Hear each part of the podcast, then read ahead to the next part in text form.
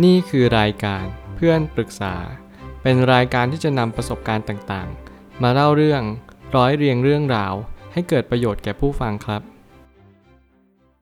สวัสดีครับผมแอดมินเพจเพื่อนปรึกษาครับวันนี้ผมอยากจะมาชวนคุยเรื่อง มนุษย์ทุกคนล้วนแต่รักสุขและเกลียดทุกข์ด้วยกันทั้งนั้น ข้อความทวิตจากดาไลลามะได้เขียนข้อความไว้ว่า จุดมุ่งหมายของชีวิตก็คือความสุข สิ่งนี้มนุษย์ทุกคนย่อมมีเหมือนกันทั้งหมดแล้วหวังให้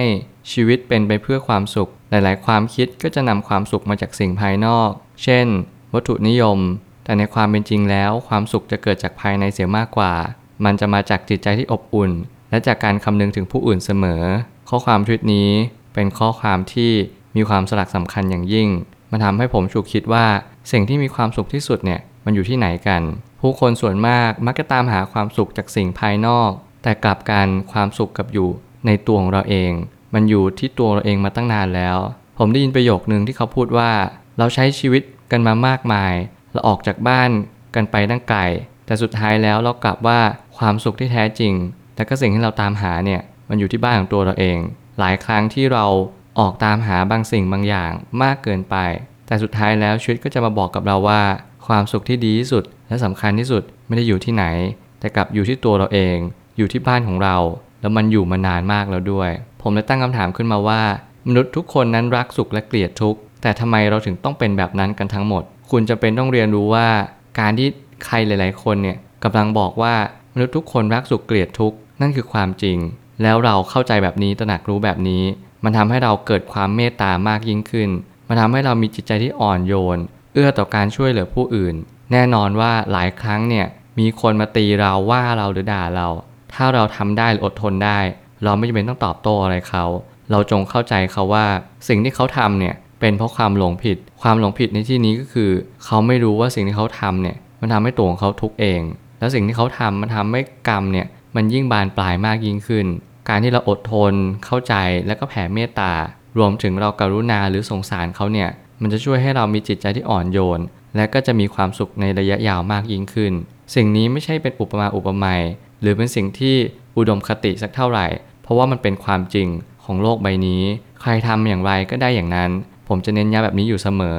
หลายคนที่ไม่เข้าใจตรงนี้ ก็เลยมองว่าบางคนเนี่ยเขาอาจจะรักทุกเกลียดสุขก็ได้นะ ซึ่งในความเป็นจริงแล้วมันไม่สามารถเป็นไปได้ ในการที่เขาตอบโต้หรือตอบสนองคนที่ทำร้ายเขาเนี่ยเพราะเขารักสุขหรือเปล่า เขาไม่อยากโดนความทุกข์อีกแล้ว เขาจึงต้องตอบสนองและเขาก็เชื่อว่าการตอบสนองต่อความทุกข์นั้นน่ะคือการบอกกล่าว การทำเหมือนกัน หรืออะไรแบบนี้เป็นต้น สิ่งเหล่านี้จะไม่ช่วยในการแก้ไขต้นเหตุให้ดีขึ้นได้เลย การแก้ไขต้นเหตุที่ดีก็คือ เรียนรู้กับมัน เข้าใจมันและยอมรับว่าบางครั้งเนี่ยสิ่งที่ไม่ดีเกิดขึ้นกับเราก็ได้ แต่เราจงอย่าทำไม่ดีกับใครเลย วันนี้คุณรู้แบบนี้คุณจะเริ่มเข้าใจตัวเอง หลายคนมักโกรธ คือเป็นคนโทสะจริตประมาณว่าชอบโกรธคนอื่นไปเรื่อย คุณต้องเริ่มตามรู้จิตใจตัวเองแล้วว่า วันนี้ฉันรู้สึกอะไรบ้างในแต่ละวัน เพื่อให้เราเรียนรู้ประสบการณ์ กับสิ่งเหล่านี้ให้มากขึ้นเรื่อยๆ ตามรู้และเท่าทันมันให้ได้ บุคคลที่รักทุกข์และเกลียดสุข บุคคลนั้นจะพบเจอแต่ความสุข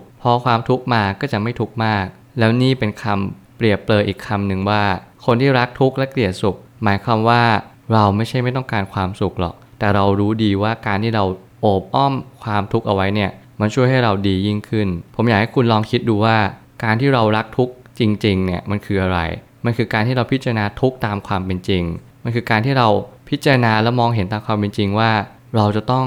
มองเห็นสิ่งต่างๆ อย่างที่มันเป็นการรู้ทุกเป็นสิ่งที่สำคัญที่สุด ถ้าเกิดสมมติเราไม่รู้ทุกเนี่ย มันจะกลายว่าเราจะไม่สามารถเข้าใจสิ่งใดเลย บนโลกใบนี้ เพราะบนโลกใบนี้นั้นประกอบกันด้วยความทุกข์กันทั้งนั้น เมื่อไหร่ก็ตามที่เราเข้าใจความทุกข์แบบนี้ เราจงตระหนักรู้ว่าการรักทุกข์เกลียดสุข ไม่ใช่ว่าเราจะมีความสุขน้อยลง แต่เรากลับพบเจอความสุขที่ยิ่งใหญ่กว่าเดิม ที่ยาวนานกว่าเดิม และนั่นคือสิ่งที่สำคัญอย่างยิ่ง มันเป็นสิ่งที่คุณจะสร้างประโยชน์ให้กับมันได้ แล้ววันหนึ่งคุณก็จะขอบคุณว่าคุณได้โอบกอด และก็น้อมรับความทุกข์เนี่ยมาอย่างมหาศาล เพื่อให้วันหนึ่งคุณหวังว่าความสุขคุณจะเอ่อล้น ทุกที่เพิ่มขึ้น และทุกที่ลดลง นี่คือสัจธรรมของชีวิตอย่างแท้จริง ชีวิตนั้นมาบอกกับเราว่า สิ่งต่างๆ ที่เรากำลังเรียนรู้อยู่ตอนนี้ ก็คือทุกข์ที่เพิ่มขึ้นและทุกข์ที่ลดลงเท่านั้น ไม่มีสุข สุขเป็นของลวง เป็นของหลอก เป็นสิ่งที่เราเข้าใจว่าหลายครั้งเนี่ยเรากำลังตามหาความสุข สุขนั้นคืออยู่ที่ไหน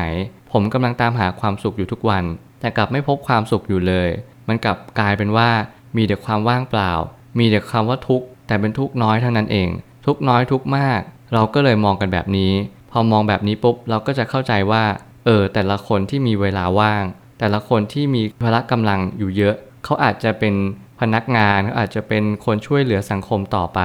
หลายคนที่พลังน้อยมีเวลาน้อย เขาอาจจะเป็นคนที่เป็นผู้ป่วย หรือว่าเขาอาจจะเป็นคนที่คอยทำให้สังคมเนี่ยไม่ได้ดีขึ้นอย่างที่ควรจะเป็น แต่นั่นก็ไม่ได้หมายความว่า เขาจะไม่มีประโยชน์อะไร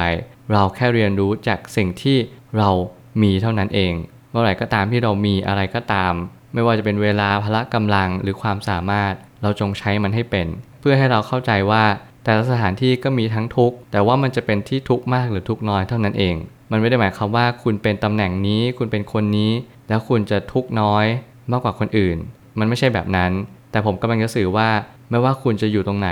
คุณจงเรียนรู้ในการอยู่กับความทุกข์ให้เป็น จงมองว่าความสุขเป็นสิ่งที่กิเลสเนี่ยหลอกให้เราเข้าใจแบบนั้นว่า มันคือความสุข แต่มันคือความทุกข์ที่ลดลง คุณกินอาหารดีๆ คุณไปเที่ยว คุณมีเวลาเยอะ ใช่คุณอาจจะมีความสุขมากกว่าคนที่ทำงานเยอะ แต่ประโยชน์คุณก็จะลดลง สิ่งต่างๆ เหล่านี้มันจะมาเป็นทวิลักษ์คือ มีทั้งต้นและก็มีทั้งจบในวิถีเดียวกัน การให้ย่อมเป็นที่รักของผู้คน แม้แต่สิ่งแวดล้อมก็โน้มเอียงไปหาคุณอย่างแน่นอน จงศรัทธาในความจริง เมื่อไหร่ก็ตามที่เราศรัทธาในความจริง เราจะเรียนรู้ว่าการที่เรามีทุกวันนี้มันเพราะเราได้สร้างบุญกุศลมา เราเกิดเป็นมนุษย์ เราเข้าใจว่าการให้เนี่ยย่อมเป็นประโยชน์และต่อยอดในชีวิตของเราอย่างแน่นอน ไม่ใช่ว่าเราจะไปมองว่าการให้เนี่ยเป็นการเสียเวลาหรือว่าเป็นการเสียผลประโยชน์อะไร เราจงมองว่าการให้เนี่ยเป็นสิ่งที่ช่วยเหลือกันและกันเนี่ยได้ดีที่สุดแล้ว ไม่งั้นเราจะมีพื้นที่ที่เราจะมีความสุขได้อย่างไร ผมมองว่าสังคมที่มีการให้น้อย เป็นโอกาสที่ดีสำหรับผู้ที่เห็นประโยชน์ในการให้จริง ๆ เราจะเริ่มฝึกการให้มากยิ่งขึ้น เราอยากจะให้เขาเราอยากจะฝึกในการเผื่อแผ่ให้กับคนมากมาย และคนที่เขาไม่มีเหมือนกับเรา สิ่งเหล่านั้นเป็นประโยชน์มากๆ ในการที่เราจะหยิบยื่นโอกาสให้กับผู้อื่น เพราะว่ามีผู้คนมากมายที่เขาต้องการ สุดท้ายนี้หากเราพบเจอคนที่ไม่ดี แล้วหวังว่าสักวันเราจะต้องทำแบบนั้นคืนกลับไป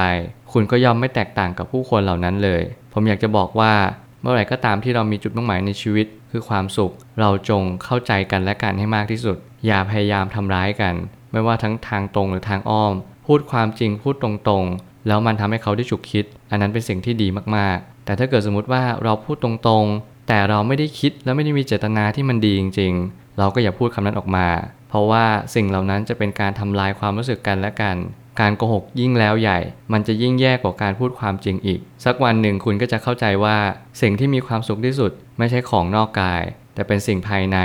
เราจงเสริมสร้างการที่เราพัฒนาจิตใจกันดีกว่า วันนี้เราช่วยอะไรใครได้ เราจงรีบช่วยเลย มันเป็นประโยชน์จริง ๆ แล้วสังคมก็จะดีขึ้นต่อไปเรื่อยๆ แล้วนี่คือความจริงของชีวิต ผมเชื่อว่าทุกปัญหาย่อมมีทางออกเสมอ ขอบคุณครับ รวมถึงคุณสามารถแชร์ประสบการณ์ ผ่านทาง Facebook Twitter และ YouTube และอย่าลืมติด Hashtag เพื่อนปรึกษาหรือ f r ร e n d t a l k ด้วยนะครับ